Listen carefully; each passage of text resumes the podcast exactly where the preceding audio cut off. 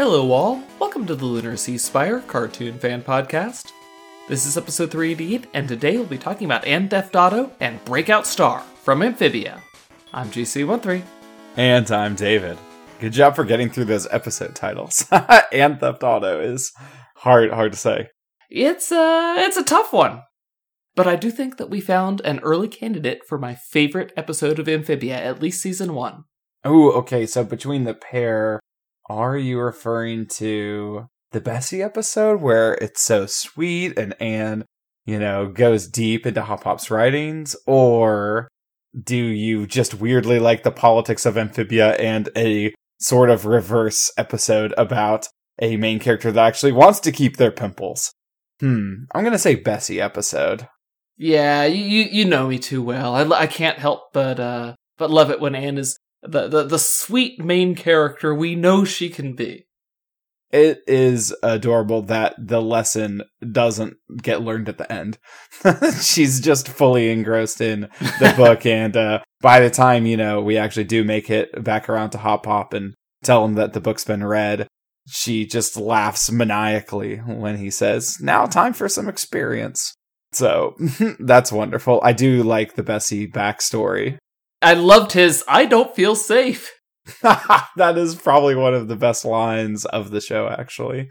It's just uh there it's it's lines like that that I you know, there's nothing adult about it, but it just it has that type of humor that is fun fun to see in in a in a show primarily for kids. I don't know. I don't know like what it is, but also, I mean, just playing off the Simpsons meme of "I'm in danger," you know, connects. and then, of course, you have the uh, the old lady Croaker on her ladybug. Ah, you're right, Sprig. You did get played. You got played expertly. Oh, she's wonderful. Yeah, this was uh really solid although simple premise and i liked seeing Hop Pop in the past i don't understand how the bessie story works because he starts narrating like the day she was born but then he buys her yeah, at an like auction years way later. before he ever bought her maybe he was like working at the the farm where she was born like as an odd job be- before he inherited his own farm and then that's where he got involved in uh her sale and he had to he had to win the auction for her. I don't know. Yeah, I don't know. I I like that Sprig never made it past the descriptions of leaves. Good on Anne for being stuck in the middle of the woods and getting past it because there was something compelling afterward. He didn't spend much effort uh, describing the leaves. Not on that page anyway. Did you actually pause it and read uh, the first two pages oh, I did. Those pages actually had text very text. fascinating because some of the shots just have scribble. Okay, that was very real text on there, and he, he's doing the thing where you know what they say, uh, red on the pillar, go see Miller, you know, named after this guy, and then you know, and of course that was named after this lady, and uh, that saying was named after this person. It's very fascinating. I mean, is it just ramble to fill a page of text. Yes, yes, it is. But it is it is awesome, awesome rambling. Now we need to pay Alex Hirsch to read it in Hooty's voice. Oh God, because that would so fit Hooty. It's very, very inane, but also cause great pain. GC, be careful what you wish for. Although probably be hilarious.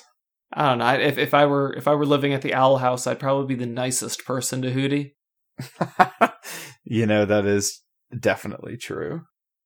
But yeah, so every honestly it like it's good that this is your mm, potentially favorite episode at least of this season because it has all the great amphibia tropes. It has the very wholesome story. It has anne growing in some way with this family and connecting with a member. And also it has super grotesque um eh, you know not villains but super grotesque creatures in it. The little cute hedgehogs were god.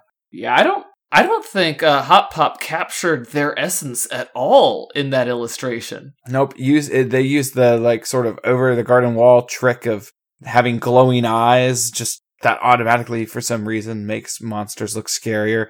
They have the awful craggled snouts. I don't know. They looked diseased or something. Like maybe these hedgehogs had parasites. Yeah, they had weird red splotches and oh yeah. Honestly, I'm not even sure if they're this might be one of the grossest looking monsters in the show. Which, sure, They looked like undead hedgehogs. it, it it was so obvious though that as Anne was holding up the book that it was going to be you know directly behind the pages. So one of those classic shots, but you still enjoy it. I liked her just eating the leaves like like they're potato chips while she's reading the reading the story. That was that was a nice touch. Well, it's great because what we're only five, six episodes. Well, you know, there's pairs of episodes, but whatever. We're not that far in, and Anne's already gone from eating bugs to just straight up leaves off the ground. So you know that's actually silent character development right there. Yep. She's getting a taste for it. Watch out. she uh, de- definitely got a taste for fame, if I may segue into Breakout Star. I think, think there are a lot of teenagers that would kill to have a pimple breakout like that. Yes, you have to just hide in your room all day, but as as soon as it's over, you're you're healthy. You're good to go. No Yeah. more pimples. Either that or that butter was like not fatty at all. Anne had a very, very strange case of zits that they just healed overnight. But whatever. Uh, I like that the premise of the episode is that Anne is still regularly horrifying to people, but that with a very small modification, uh, warts, which I don't even know if we've seen a frog with warts like these, which is, you know, why they're so rare and everybody freaks out. Um, but she immediately has, you know, paintings and statues erected for her. And I don't get it. Th- Toadsworth is d- just ripping these people off because they do look like true classic villagers, and yet this dude is getting some honestly pretty nice stuff. Uh, pretty pretty nice mansion, pretty nice servant. I don't know how. Why do you think the village is so impoverished? He embezzled all the money. Yeah, on like effectively, grotesquely. he he he is good at what he does, and that is so sad. Classic example of um workers needing to rise up. The rich get richer. Mm-hmm. I, I thought it was a very nice touch though, with the the painting of her kicking back on the couch with the drink, and then she sits back with the exact same drink in the exact same pose.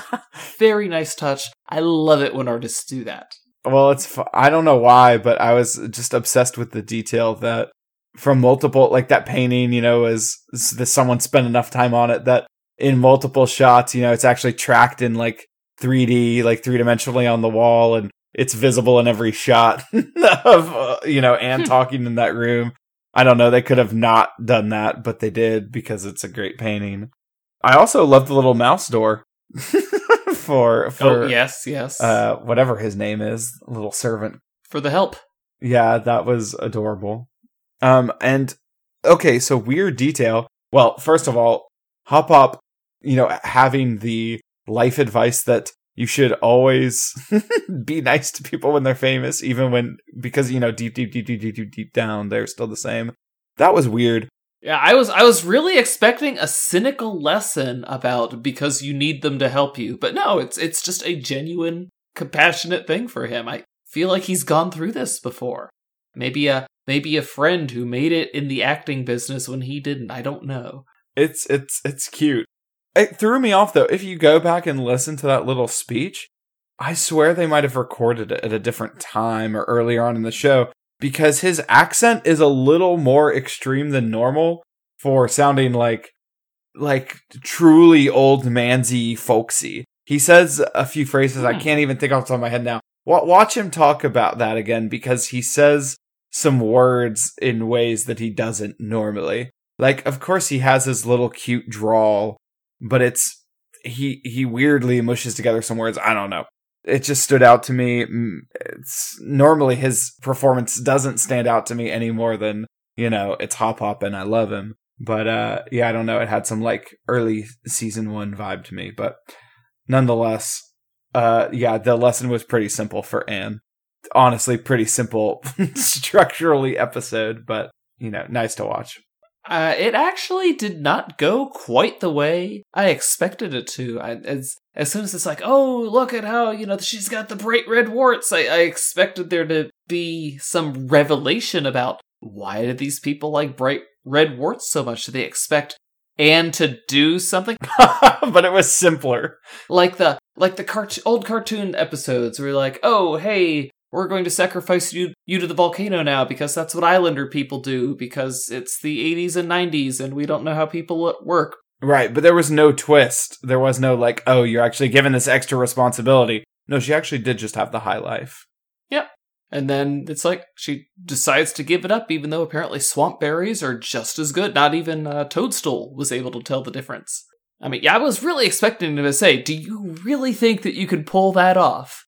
But no, he didn't even mention it. In 2D animation, they look the same, so there you go. Yep. In this case, what we see drawn on, uh, you know, the paper is actually how the characters apparently see the world. You know, why not? And they're they're not so stupid that he can insult them to their faces and then tell them he didn't actually do that. So there is hope for them yet. Well, is there though? I can't remember how the mayor gets himself out of this one because he is 100% rejected and the election was upcoming. I I don't know how he wins back the people's favor. Well, he had a month to pull it off. Yeah, he must do it. I've already forgotten what happens in the next part of the season, so I'm interested to see him try to I guess worm his way up is an appropriate pun for frogs, mm. maybe. They like worms. You can you can always resort to good old fashioned ballot box stuffing, so and he would. oh, he definitely would. Anything to keep living the high life on his nice fast snail.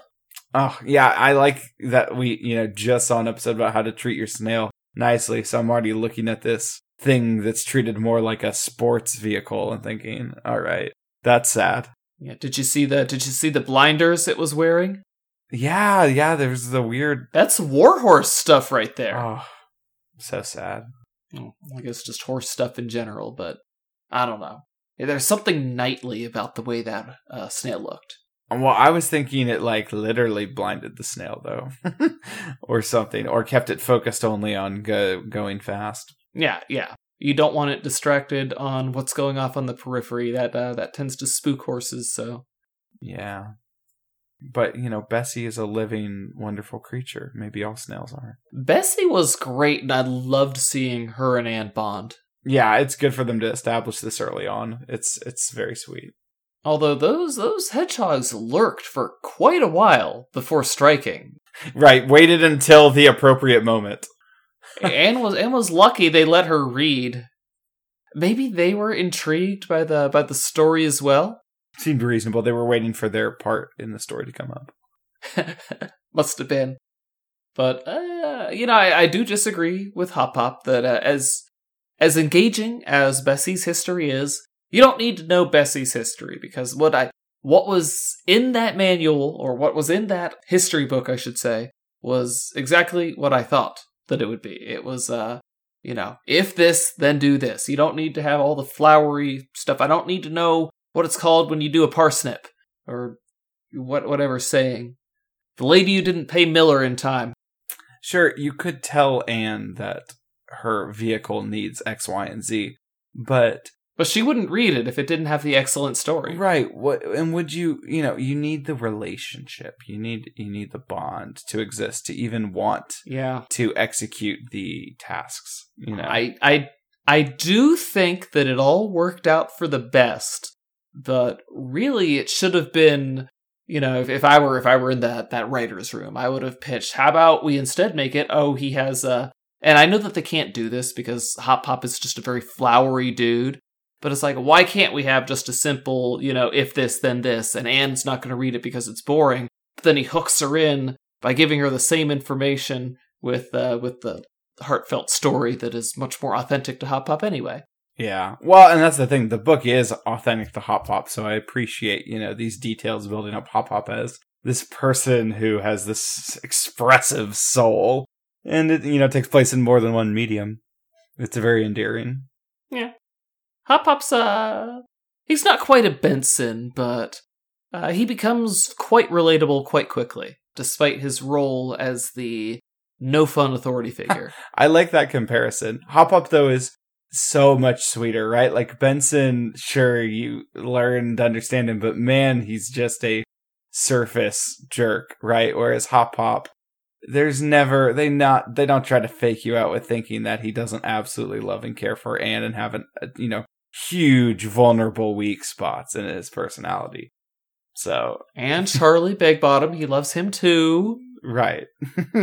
yeah, he can say no to the pet, but secretly he's just crying about his own lost pet internally. Well, technically Sprig's lost pet, but you know, Sprig's pet became his pet by way of Sprig's inaction. So Exactly.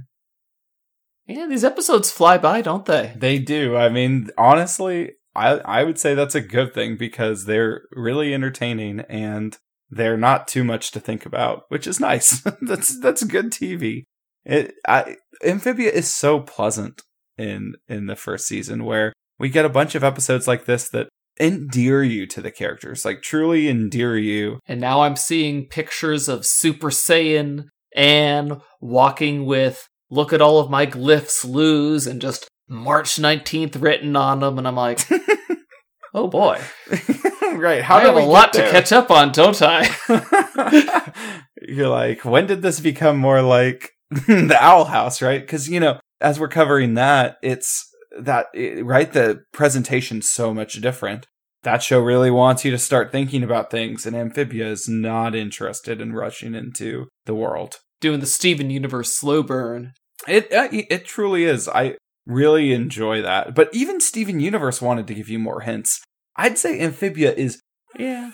fairly firm in only focusing on characters and relationships for pretty much all of season one. Yeah, you got to make them care about the world. That's what that's what Amphibia's doing. That's what Steven Universe did. You know, here are the characters. Here's the world they live in. Get to know them all. They'll be important later. That's the one thing I don't like about the Owl House is it I don't want to say I don't like. I, I regret that we did not have an extra season before all the plot started kicking in. Mm-hmm.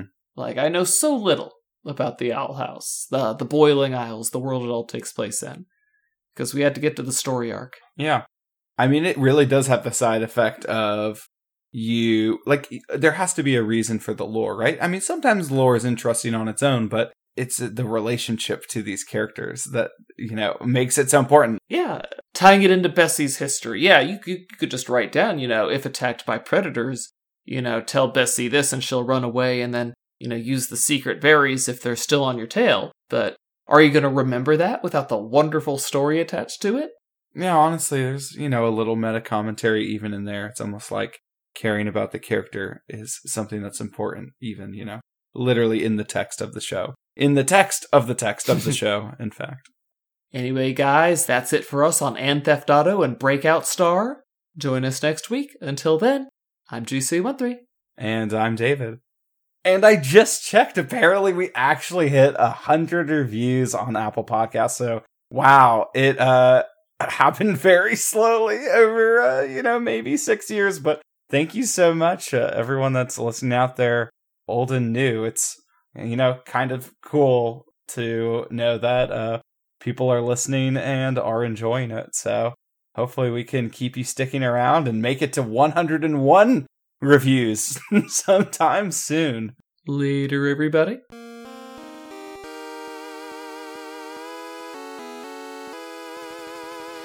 Our opening and closing music is by Mark Soto. For more cartoon related content, please visit lunarseaspire.com.